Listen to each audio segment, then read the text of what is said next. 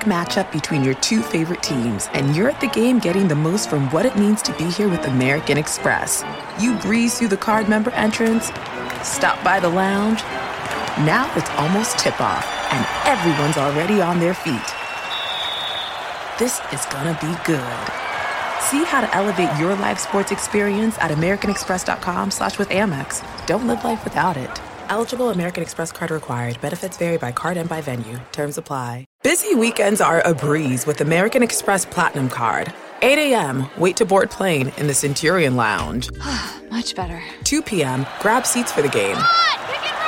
6 p.m., book an exclusive reservation with Resy Global Dining Access. Right this way. Because the American Express Platinum Card offers access to the Centurion Lounge, must see live events, and exclusive reservations at renowned restaurants. See how to elevate your experiences at AmericanExpress.com slash with Amex. Don't live life without it. Terms apply.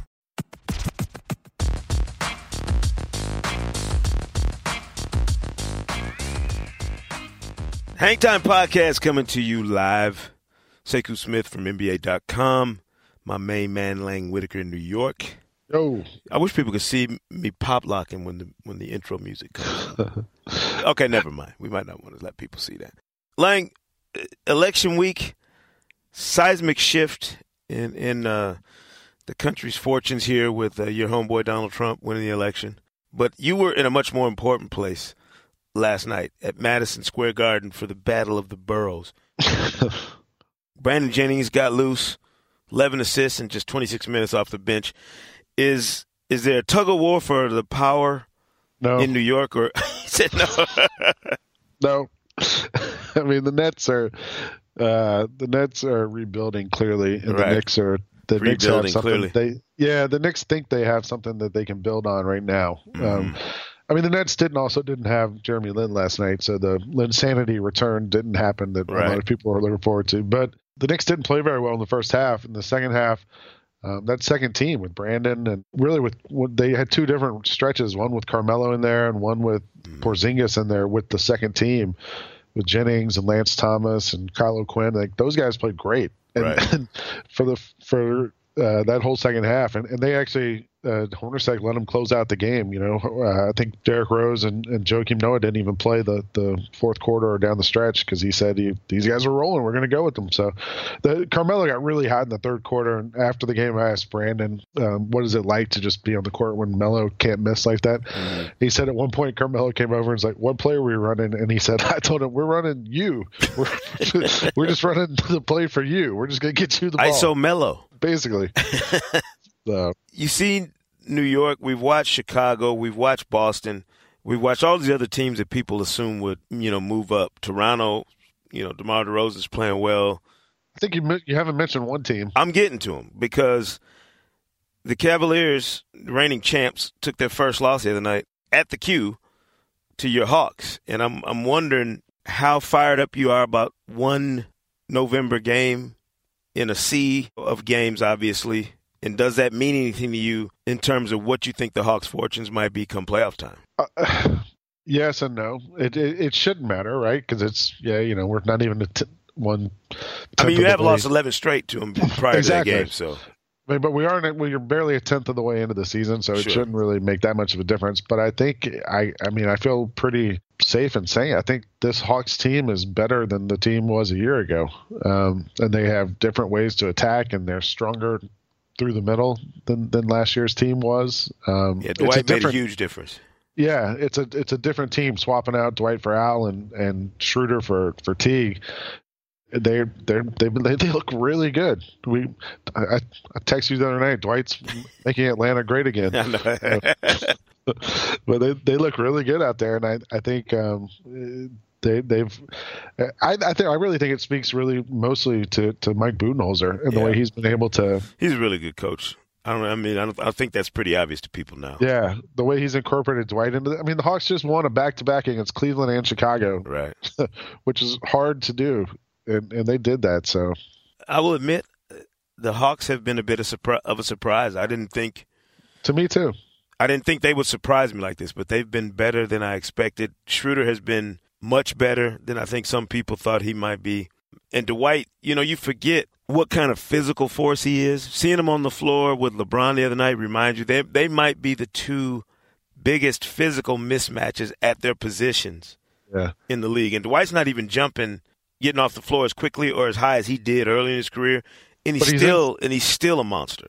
He's in. He seems to be in really good shape. Yes, and and physically he seems to be the best he's been. His body seems right more so than it's been in a few years. Yeah, I mean it's it's it's. I mean, do you really look at the season and start wondering who the true competition is going to be for Cleveland in the East? Whereas we thought it might be Toronto, we thought it might be Boston.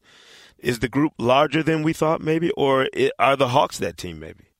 I think the group's larger than we thought, but I also don't know that there really is competition for the Cavs. I mean, the Hawks won a game um, when when the and the Cavs didn't couldn't shoot the other night. They they they couldn't they they had a bad shooting night, and maybe that was the Hawks defense. Maybe it was just uh, a bad night for Cleveland. Um, yeah. So you know we we've seen what happens the last two years in the playoffs when that team is locked in um, against the Hawks and uh, you know, maybe they maybe they underestimated the Hawks a little bit the other night. But yeah, I'm getting tired, by the way, of having to park everything we talk about now and the fact that well, you know, it's only you know eight games in the season. It's like when what's the date? Well, like in two weeks, to, we get to stop. I think two that? weeks, like Thanksgiving, is that right? It? Like around then, we'll be a quarter of the way. Right. Thanksgiving between Thanksgiving and Christmas to me is always kind of like when the yeah we separate the the little people from the big people. Um, Speaking of the little people, I do think we should, um, and I'm not going to talk about Greg Wiggin, but I, but I do think we should uh, get a Dennis the Menace shirt made up because he because Dennis Schroeder he's out there every night and he gets somebody mad at him every single night. he's really good at that, by the way. He's, he's very effective. Speaking of effective, yeah, your boy Steph Curry the other night lit it up from deep. Uh, the Pelicans were the victim. He knocks down 13 of his 17 threes, which is preposterous finished with 46 points, five rebounds, five assists, two steals. Of course, that was, you know, he broke through from a group that included uh, Donyell Marshall, Kobe Bryant, and himself uh, with 12 threes to get the record. Used to, you kind of, I I opened at all that Steph hadn't had a 15 or 16 three point game in his career. I, am serious. I, you would think he would have had a game like that by now. Only no, only because every time that happens, they're so far ahead that yeah. it becomes, you know, it becomes like running up the score to leave them out there. It, it, the fact that they were able to, that game was close meant that he had to stay out there. And they ended up winning by what, 10? I, I think yeah. 116, 106. Yeah. So if, if, those games where they're up 30, you can't have Steph out there firing up threes, even if it is to get the record. It's just, you know, True. so uh, it's kind of like that game when Kobe went for 80. It, it the game was close enough that he had to stay in and keep going, and uh, I think we, we got lucky in that sense that, that it was close enough. By the way, I, I want to throw a shout out. I, I watched on Food Network uh, the other day the Cooking with Ayesha Curry. I yeah. don't know the name of the show. I don't know what Steph, the name of it is. Steph's a pretty good actor. I, I watched a couple episodes. They had him pretending that he came home and then she she pretending. Well, because the whole premise of the episode I watched was that Steph was it was Steph and uh, his brother Seth was on there and a couple of his friends. And, yeah, I saw it.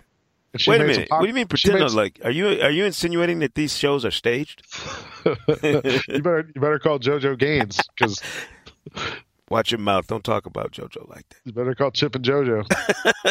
no, I, I, my wife DVRs that show, of course, yeah. because why watch a basketball game when you can watch the MVP, two-time MVP's wife cooking? Um, but yeah, she was she was watching it the other day, and of course she didn't realize that Steph had a little brother that played the NBA. She's like, I didn't know his brother played, and I was like, Yeah, he's in the NBA. She's like, Really? I was like, Yeah. He's playing like, pretty well. And I mean, he's he's actually a player. He's not just some dude, yeah. you know, who showed up and is you know riding coattails. I was like, No, he's actually a good player. And uh, so she was really, I mean, she was fired up about that. She loves Ayesha Curry, by the way. Ayesha Curry has a huge following. I'm going to make some of that maple bacon popcorn. That, yeah, I'm good on that. We better uh, we, we see if we can get Ayesha on here. You know what? That's not a bad idea. I think I think John Hartzell just gave that the uh, thumbs up behind the glass there. I think he, I'll, I'll talk, I think he agrees. Talk food with her. um, I, I do want to say congratulations to Klay Thompson. He had 18 points in the first quarter of that game. He's back to being Klay after some soul searching and grumbling about his shot early this season. Uh, Jeff Case called me the other day and he's like, Hey, what do you think about this Klay Thompson and his shot? And I was thinking, Hey, I don't think anything about it. I think he and Steph, when they have a bad game, you, you blink, go to sleep, wake up, and they have a monster game. Steph's 157 game three point streak got snapped in that loss yep. to the Lakers. And then he comes back with the record, 13. So it's like, I don't, I don't get all distraught, you know, when these guys have a rough game or a couple of games shooting. They're they're the best shooters in the league. They're gonna they're gonna miss every now and then. I looked it up the other day just because I was curious, and I, I, didn't post this anywhere. But going back to the finals last year, games uh, five, six, seven, mm-hmm. up until a, a couple days ago, Klay Thompson had had a stretch. It was about twelve games or so where he, he wasn't shooting. He had one good shooting game in there, but he, it, it wasn't just like a one time thing. It was the, right. it was a bunch of games in a row. Uh, but I wonder if part of that is these last couple, at least the beginning of this season, you know, the the way they've changed the roles a little bit, and maybe he's not taking the ball from the same spots he was getting a year ago. Um, you know, maybe it's a, a, little bit of an adjustment for, for not just him and Steph and, and Durant and everyone else involved too. Yeah, I mean, I I think when you put so much emphasis on their shooting, yeah. Um, and and they maybe fall victim to that sometime, worrying about making shots, and you know that you get caught up in it when it's really, you know, they're they're a much better team when they're playing defense at a high level and kind of feeding off of that on the other end, as opposed to their shooting fueling the defense. I don't I don't know why they've gotten away from that or why it seems like they've gotten away from that. Because um, I go back to two years ago when they won the championship, not last year when they won 73 games is just how good they were defensively. I mean, they were unbelievable right. defensively, and it was kind of like the three point shooting was was the whipped cream and sprinkles. It was just the extra part. That oh yeah, by the way, they're really good defensively. oh, and by the way, they're the best shooting backcourt we've ever seen. Right. Um, so it'll it'll be interesting to see how they kind of manage the the ebb and flow of this season. But we talked about that loss to the Lakers, and if we're going to chart surprise teams and teams that have really caught our eye early in the season, I would argue that Luke Walton's young Lakers have been a bit of a revelation. I don't know if it's the influence of Metta World Peace, not having Kobe around, um, or what it is, but they look like a a totally different team just from a confidence standpoint. Like they don't look shy and, and unsure of themselves. They look like a team that's in attack mode. With that in mind, Lang, we're talking about these surprising young Lakers. Let's talk to a guy who knows as much or more about that team than anyone. Bleacher Report senior writer Kevin Ding joined us here on the Hang Time podcast. Kev, I was asking Lang about what has turned this Lakers bunch into a, a, a bubbly, fun crew to watch. And I, I'm wondering, is it more Luke Walton's existence now as their coach, or is it the absence of one Kobe Bean Bryant and all that came with his final season in a Lakers uniform. Is is it a bit of both, or one maybe stronger than the other? You know, guys, it, it's for sure. Uh, Kobe's presence is, is a huge factor, no question. I mean, the, the whole franchise was centered around the guy, and, and always would be as long as he was around. Um, so, so to start with, that is undeniably true. Um, but for sure, Luke's personality, his energy, his caring, um, his ability to make those guys feel cared about. You know, uh, even if he does care, for the guys to know that he cares is, is just as important. I'd say that is uh, undeniable. Also, that that those guys are energized, and thus the fan base has become energized because there's such a belief in in Luke's ability to want the best for these guys, and not just the best for him or the best for the franchise or, or, or even this year's team. There's there's really a feeling around that whole organization now that um, we're trying to do something legitimate, and that is tied back into you know freeing yourself from from that tether with with Kobe, but also you have to have somewhere to go. You know, uh, it can't just be like new guy comes in and okay, we're going to just play a new style and hopefully everything goes well. Luke really has has an idea for what he's doing, and, and it, it shows. Yeah. Kevin, I, I, mean they're four and four, and it's early. We were just talking about how it's, it's still early in the season, but is this sort of a, a early on overachievement, or is this do you think a building block, and they're they're still going to continue to improve as this season goes along? Uh, I'd say they're better than everybody thought fundamentally uh, going into the season right. because you know you you have a, a group of guys and no no real marquee guys or anything close to a, a, a superstar. So uh, with that inexperience to boot, then you're like, okay, well this could be the worst team in the league. Uh, right. But the the depth of talent is clearly higher than you know maybe the the regular pundits from afar appreciated going into the season, and uh, and then you add to that the fact that they're buying in so wholeheartedly. So guys actually are trying. You know, you get a lot of bad things you guys know around the league where where it's sort of going through the motions. You try to get your numbers, you move on to the next day, clock in, you know, and that's not the way it is at all with these guys. They actually are excited to come to practice and get better and and hope for the best for the guy next to to him.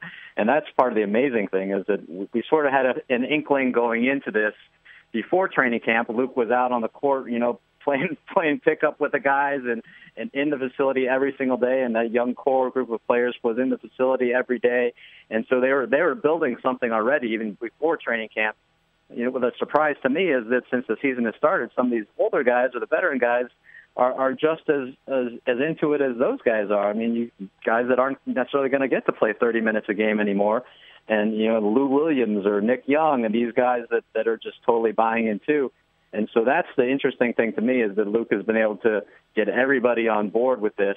And how long can this continue as you know guys never get to play whatever 24 minutes a game you know and and if you start to develop D'Angelo Russell more where he's playing 33 minutes a game instead of 28 then you know Lou and Nick don't get to play as much and are they as invested as they were at the start of the season you you, uh, you know the rules change quickly with these NBA teams if you're not getting what you want and so it's on the coach a lot of times more than anybody else to, to keep everybody on board and and to me, that's the curious thing: is is do they all stay invested over this entire season, and do they all believe that they're accomplishing something, uh, you know, in, in just just one season here starting out, or, or do the do the things start to fragment and, and people start to go astray?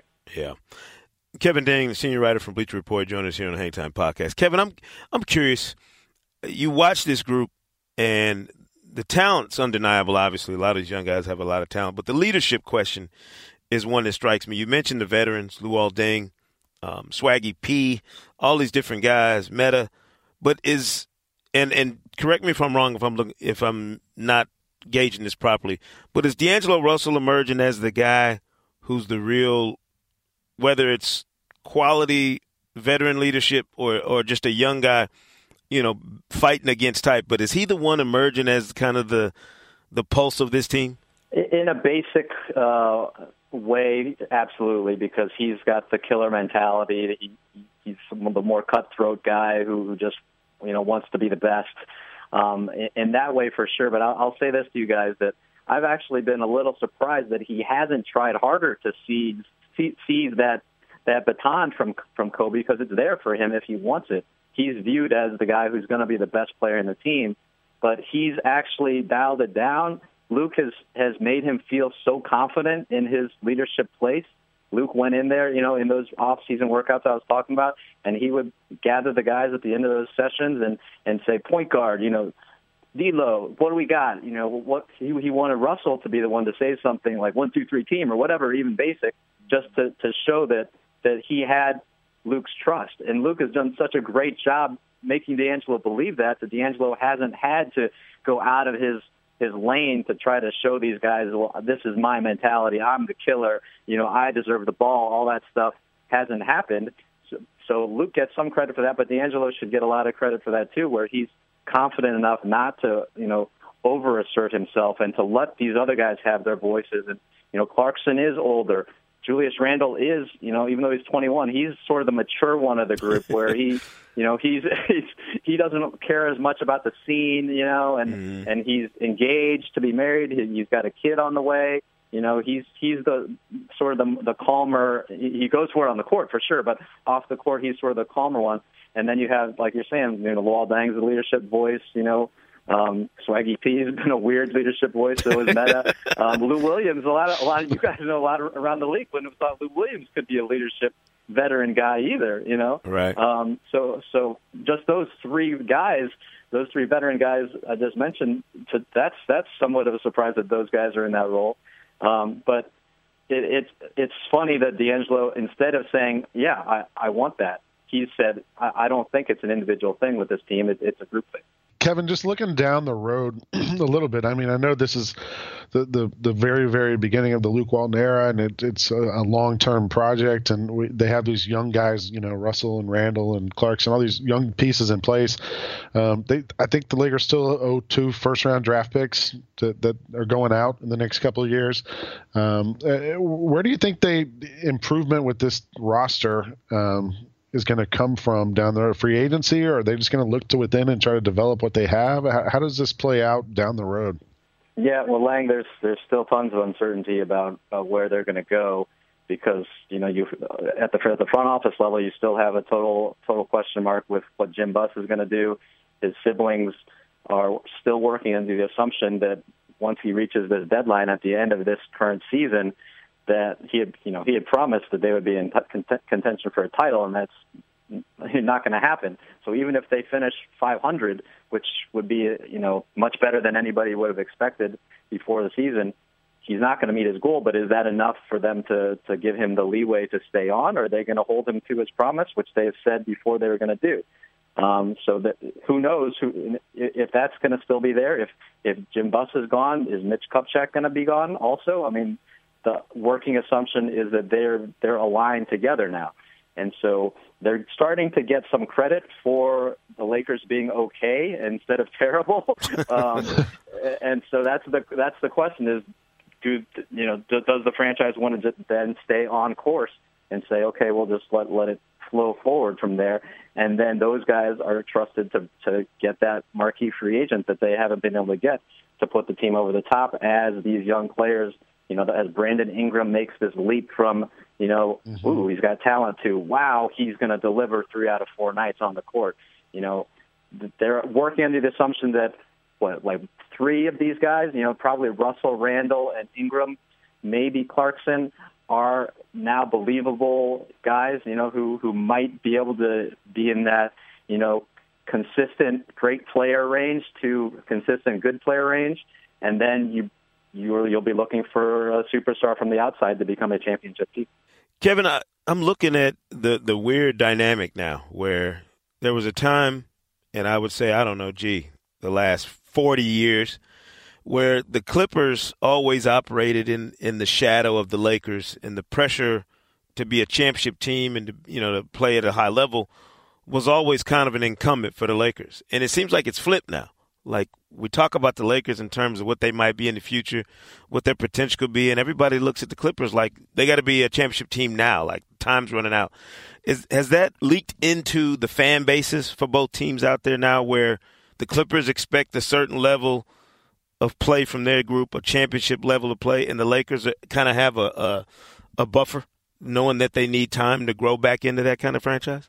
Yeah, you're you're absolutely right. The the roles have reversed in, in that way. But it's funny. I'll, I'll say that that you know, the Lakers looking competent to, to, to start the season has been uh, like hundred to one uh, comparison as far as how much fans care out here compared really? to the Clippers being now they're seven and one now. Wow. And and rolling over people by thirty, you know, and and their defense looks you know impenetrable, and and they're trying, you know, they're looking like they're having fun, which they never used to either, you know. They, so so almost everything that you ever wanted from the Clippers, they're starting to deliver, and and yet it, it's understandable to some extent because it's the same cast of characters, and they've never won before, and they've won in the regular season. So what really new is happening with this team until come playoff time? You know, who is going to to really get that excited about this team accomplishing anything. And yeah. and I was you know I was at the facility and the, and the and the arena the other night, and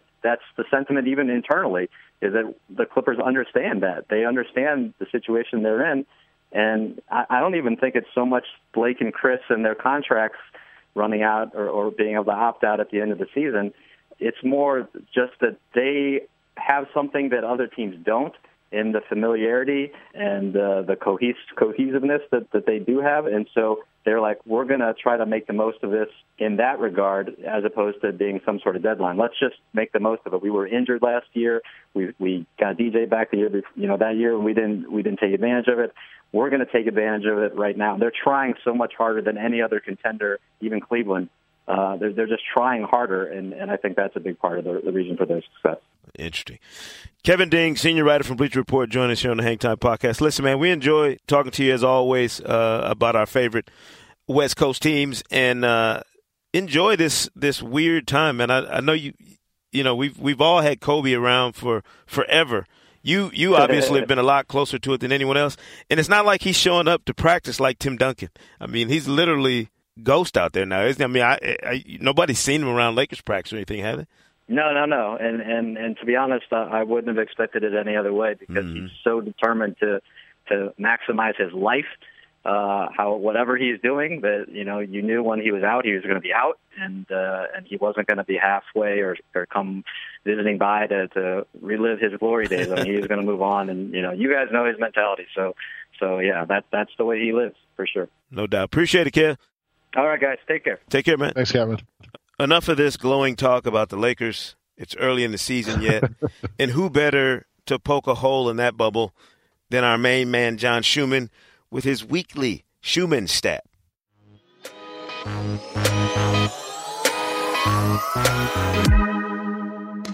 Back this week with the smartest man in basketball, John Schuhmann, and our weekly Schuhmann stat here on the Hangtime Podcast. Shu, we've, we've been talking Lakers and I like watching young, hyper teams that you don't know what the heck they're going to do next.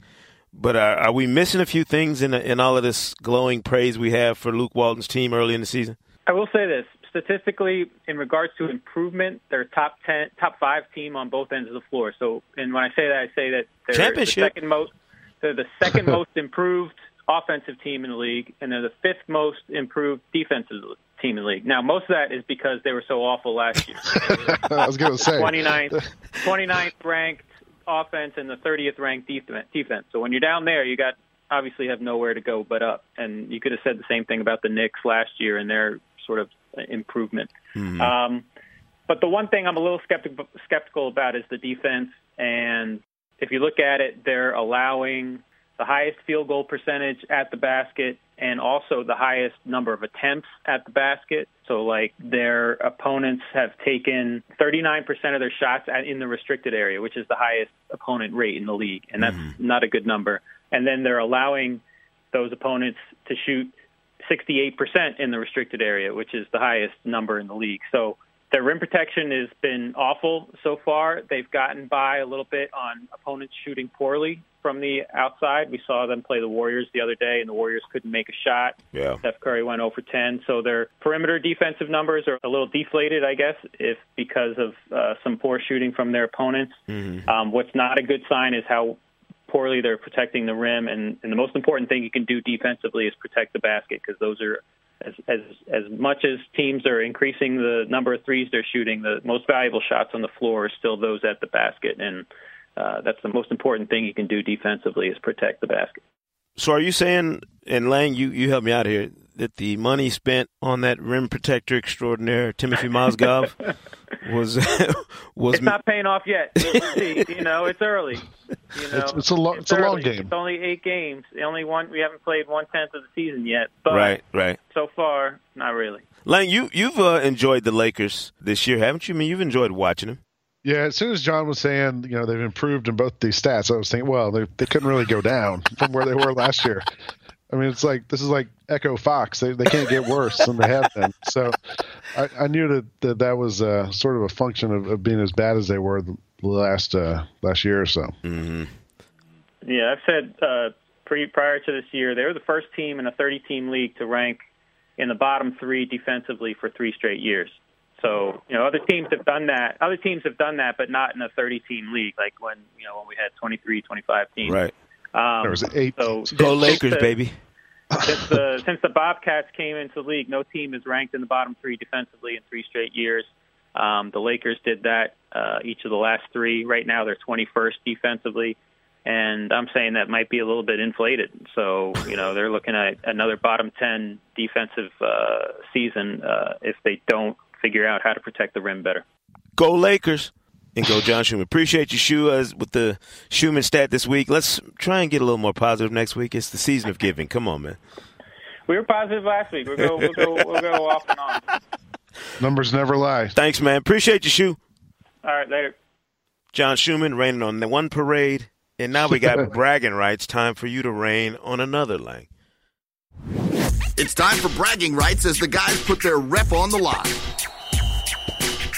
Put our reps on the line. I don't think we had reps anymore. After who won bragging have... rights last year? The champ is here. Ugh, ridiculous. I guess we have to do this, unfortunately, and have to listen to you brag about winning this contest, which I want to recount. I don't remember you. I don't remember you winning the regular season title. Maybe you did. I don't know. You might have won the popular vote, but the electoral college went my way. All right, we got three games this week. What are our games this week, John? Starting Friday night, Clippers going to OKC for the Thunder. Nice. NBA TV action. Yeah. Nice. The Clippers have been balling, by the way. Best record in the Western Conference, yes. and they also. I'm I'm in the middle of writing this NBA TV viewer guide, by the way. They also uh, the Clippers have won these games by an average of 16.9 points per game. Nice. This is going to be a, a, a knockdown drag out affair, but I'm going with the Clippers. I'm going to go with the Thunder. I, am still all in on the Russell Westbrook MVP. Really? Um, yeah, it's it's the most fun thing for me to watch every game. It's just to watch Westbrook go one on five go, every game. Go Tasmanian Devil on everybody. It's unbelievable. So I, I will go with the Thunder. All right. Then we're going to Sunday, Hornets Cavaliers. Hmm. We're talking about the two teams that are at the top of the Eastern Conference. One and standings. two. Yeah. Er, at Cleveland. Yeah. You know what? Matinee. I don't see Cleveland's already lost to a, a wannabe Eastern Conference upstart rival this week. I can't see them dropping another one. I, am gonna go as much as I love the Hornets and my man Kemba Walker and what they're doing. I, I'm gonna go with Cleveland. I think Cleveland goes to the White House today. They get out of that focused. They come home and they put the smackdown on the Hornets. All right, final one going all the way to next Wednesday. Warriors at Raptors. Mm. That's a dangerous place. That's yeah, that's a dangerous place for the Warriors. Um, two tight games last year, and DeMar DeRozan is balling, leading the league in scoring. Uh, but Kevin Durant wasn't on those teams. Um, I'm gonna I'm gonna go out on a limb and rock with the Warriors. I'm gonna I'm gonna step out on that ledge. Uh, I think I will too. Um, it's the start of a road trip for for the Warriors, but uh, I think Golden State is going to uh, make a, a, homecoming for for Ayesha Curry and Steph up in Toronto. Nice. Chef Curry with the pot in the six. All right. Well, that's bragging rights this week. Um, the champ is here, unfortunately, but let's hope he's dethroned. All right, Lang. Well, look, um, bragging rights is back in the building. Uh, we talked to our main man, John Schuhmann. Big shouts to Bleacher Report senior writer Kevin Ding for talking West Coast basketball, LA hoops, the whole thing. Um, as always, great time here on the Hang Time Podcast, and we'll see you right here wait, next wait, week. Wait, wait, wait, wait. But people got to go. People wait a go minute. Subscribe. I know. Wait, I'm getting to that. You keep. All right. You're messing up my show here. Um, of course, of course, subscribe on iTunes. Be sure to leave a positive, glowing review gushing about what we do here. And there's a new episode every Thursday this season of the Hang Time Podcast. Later.